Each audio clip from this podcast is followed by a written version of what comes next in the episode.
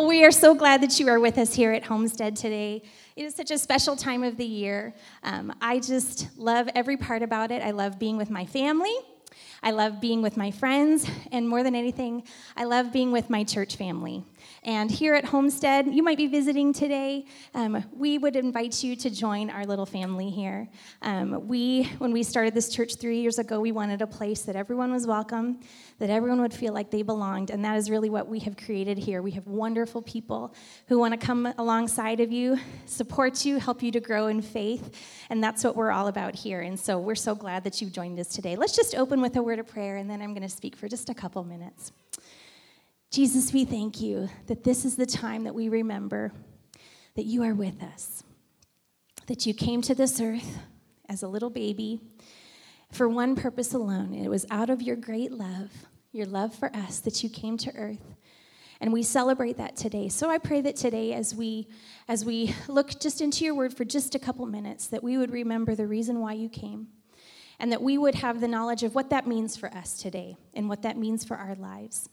And so we just pray that your Holy Spirit would be with us in these next couple minutes. In Jesus' name we pray. Amen. So, I, like I said, I love this time of year for many different reasons. Mostly, I love being with the people I love, right? And can you say that? I see a lot of families sitting together grandmas and grandpas and cousins and aunts and uncles. And I love that this is the time of year that we're all purposeful about coming together, spending time together. Um, Jeff and I have four kids. Um, they are, our oldest was just helping me. Um, so they are 17, 16, 13, and 10. And so their lives are a little busier and they start going off to activities and band and work and all kinds of stuff. And so there are less and less days that they are all at home with me. And my favorite time when they were was when they were little and we wouldn't have to go anywhere. Um, one of the things popped up on my, my feed from probably seven or eight years ago yesterday on Facebook, and it said, I looked and my kids are in the same pajamas today that they were three days ago. These are the best days ever. I love that. We didn't have to go anywhere and we could just all hunker down. Well, now my kids are getting older and they're gone a lot and they're off. And so and nevertheless, it happens every once in a while that we'll have a night that everybody's home and we'll all be sitting around the couch, and all of a sudden, it'll dawn on me that everyone's there. Some of you moms will know what I'm talking about, and all of a sudden, I'll go, Everybody's here! Everybody's here! We're all together! And now they make fun of me. My children now have keyed in, and they notice before I notice, and they'll look around and they'll start mocking me, going, Guys, everyone's here! Oh, start making fun of me. But it's a big deal to be with each other, right? To be with each other, to be around a table, to sit in the same room, to be together. That is one of my favorite things. I want to be with the people I love. And that is why when we talk about Christmas and we talk about this story, there's the sentimental part of being with the people that you love. But then there's another part of this story, the central part of this story, that is so amazing to me. And that is this that when God came to earth, he was given this name, Emmanuel. That means God with us. That feeling that we have when we are with the people we love. That is what this means for us this time of year. The fact that God up in heaven, the God who created the moon and the stars and everything, he put himself into human form and he came down to earth and he became God with us. He is with us now. The prophecy that Isaiah said about the Messiah in Isaiah chapter 7 said, The Lord will give him, himself, will give you a sign. The virgin will conceive and give birth to a son, and you will call him Emmanuel. Emmanuel means God is with us. And today I want to talk about what that means. The fact that God is actually with us in every part of our day. And when we talk about that, that's a really special thing that God is with us. He came down to this earth to be with us. John 1 14 says, The Word became human. That's God, that's Jesus. The Word became human, and He made His home among us. He was full of unfailing love and faithfulness. And we have seen His glory, the glory of the Father's one and only Son. At the heart of Christmas, Yes, there's beautiful, sentimental things about family, but at the heart of Christmas, this is the moment that God became one of us. He's one of us. I'll never forget the moment Jeff and I had just celebrated 20 years, our 20 year anniversary. And um, a couple years before that was one of the first times that I met his parents. And um, he lives, he's Canadian, they live in Canada, and they had invited us to go um, to where were we? Calgary, I think. And they said, hey, we have a bright idea. Why don't we spend the day canoeing? Now, I might not look like it, I'm kind of an indoor girl. I'm not gonna lie. I mean, you all might be shocked by this right now, but I was trying to put on a good face for my future in laws, and so, of course, canoeing. I love canoeing, of course. And I'm thinking, you know, Minnesota canoeing on a nice river, or no, a nice lake that's nice and slow. Well, no, they were going canoeing on a river, and it was a really fast river. And so we got into the canoe, and it was about five minutes in before everything had totally toppled over. We lost everything in our canoes. We pulled ourselves out onto the side and had to actually walk back up to the car. And I'm thinking, oh my gosh, this is horrible. And Jeff leans over to me and he goes, um, just so you know, that this is the way it always goes with my family.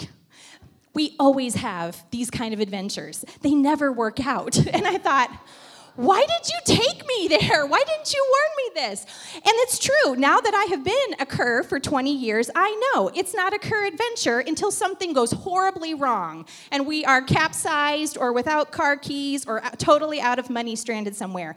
That is a cur adventure. But I didn't realize that then, but I'll remember getting back to the car, sopping wet. I think I'd lost my shoes. I was dripping. And Jeff's dad walked over, put his arm around me, and said, Well, now you're one of us. now you're one of us. Now you've experienced what it's like to be a cur.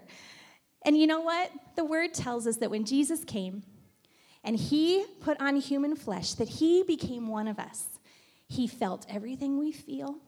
He dealt with grief. He dealt with sadness. He experienced joy. He had friends. He had enemies. He experienced all the things that we did. This incredible God, the creator of the universe that had infinite power, put himself in this fragile, broken thing that we live with every day, our human bodies, so that he could experience all the things that we experience. He became one of us, and now he understands and he is with us. He's not just a far off God, somewhere way off in the distance, just kind of observing us. No, he came and he was among us, he was with us. He was our Emmanuel.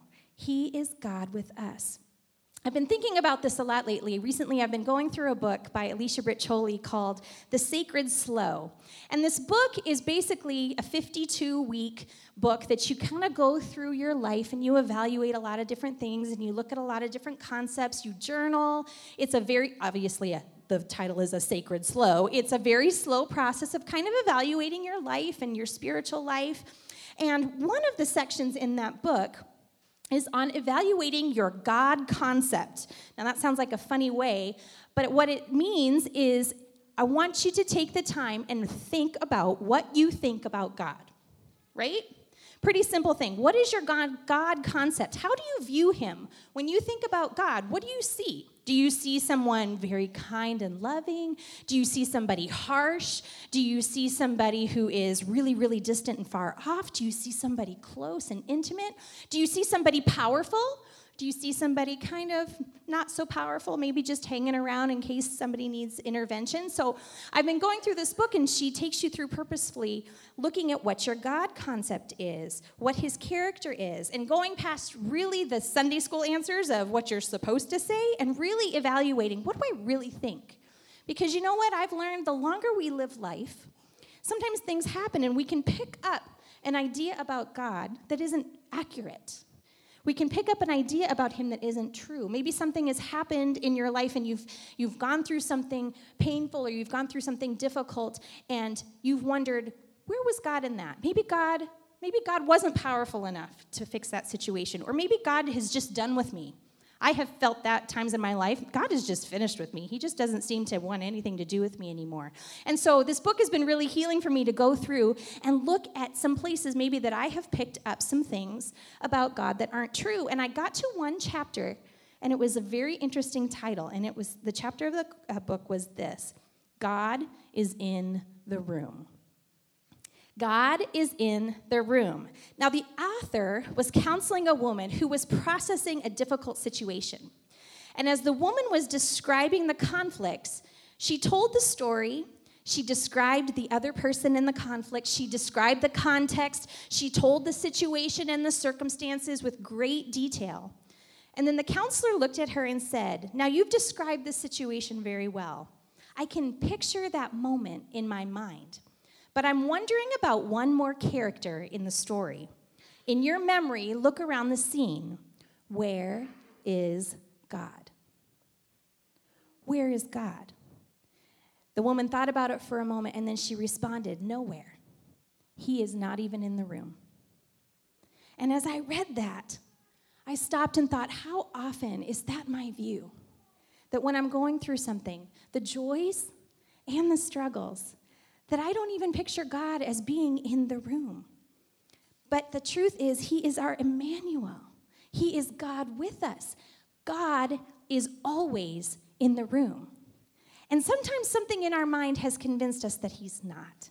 And that is why it's important this year that we remember that God is our Emmanuel. So let me ask you this question Do you picture God in the room? Do you picture Him as being with you as you go throughout your day? Do you picture Him there when you're struggling? Or is He absent and far off and distant and not engaged? I think if we're being uh, honest, the answer very often is not very often. I don't think about him being in the room. I know I don't. Sometimes we feel close to God when we're in church, or maybe we feel close to God in the morning when we open up our Bibles and read a couple passages of scripture. And then it's kind of like how when our spouse goes to work and leaves, we kind of say, Goodbye, I'll see you later, have a good day. And then we go on with our day and we don't think at all about the fact that God has said, I'm going to go with you and I'm going to be with you all throughout your day. And so sometimes we think that God isn't in the room, but that couldn't be further for the truth. The promise of Emmanuel is that God is always with us. God is always with us every second, every minute. God is always in the room. Hebrews 13:5 tells us God has said, "Never will I leave you, and never will I forsake you. He is always there. So, what if we could grasp this concept this Christmas season and begin a new year with a fresh, healthy God concept that begins with this thought God is always in the room? What if you could think about that? Think of how that would change everything. Moments when you're feeling lonely, Moments when you're feeling like nobody understands and you're feeling like you're all by yourself and nobody understands and you're feeling so alone. What would happen if you would, in that moment, remember God is in the room? He's right here. I'm not alone. God is right here with me, and I have no reason to feel lonely because He has promised to always be there. What about if you're feeling fear and worry and anxious about something? What would change if all of a sudden, when those feelings hit, you stopped and said, wait a minute, God is in the room. The God of the universe, who has promised to be a shield and protector to me, he is right here. I have nothing to fear. God is in this room with me. I don't need to be afraid. What would that change in our lives?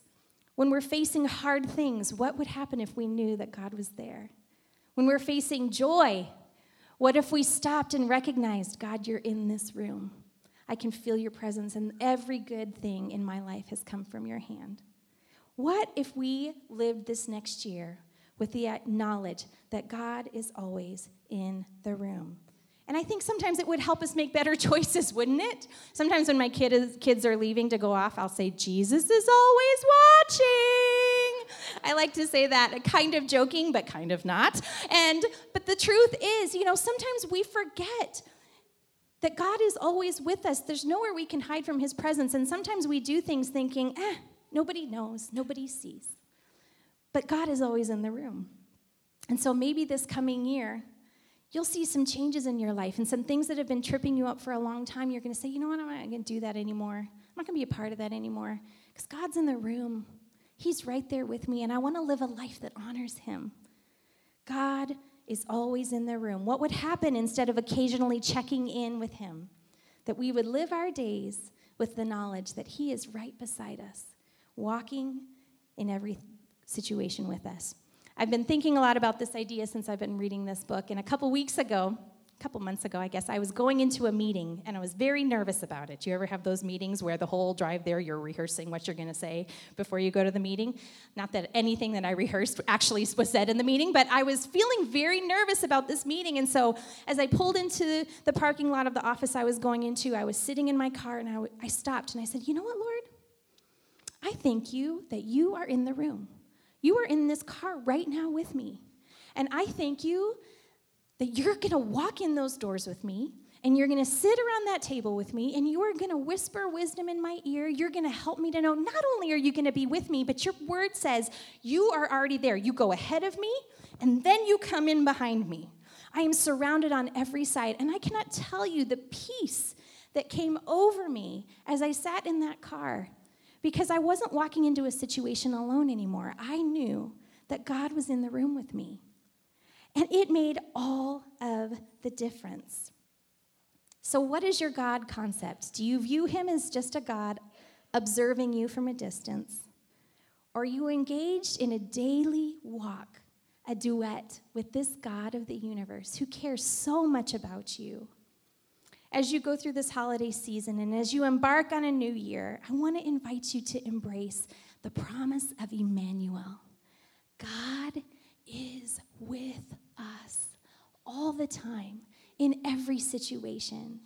I want us to awaken an awareness of His presence with us, acknowledge His beautiful companionship and friendship that He offers to us, to be with us in every situation. I want us to be purposeful about recognizing His protection, His guidance, and His wisdom for every single day and to allow the knowledge that He will never, ever leave you, bring you peace and comfort for your soul. I want to close by reading one of my favorite passages of Scripture. Psalm 139 is a beautiful, beautiful passage that talks about the fact that God is always with us, that He knows us. And recently I found it in the voice version, which is a, a paraphrase version, and I think it's a beautiful way for us to end our Christmas Eve service. We're going to sing a couple more carols. But I want to end with this Psalm 139. O eternal one, you have explored my heart, and you know exactly who I am. You know even the small details, like when I take a seat and when I stand up again. Even when I'm far away, you know what I'm thinking. You observe my wanderings and my sleeping, my waking and my dreaming and you know everything I do in more detail than even I know. You know what I'm going to say long before I say it. It's true, Eternal One, that you know everything and everyone. You have surrounded me on every side, behind me and before me, and you have placed your hand gently on my shoulder. It's the most amazing feeling to know how deeply you know me inside and out. The realization of it is so great, I cannot comprehend it.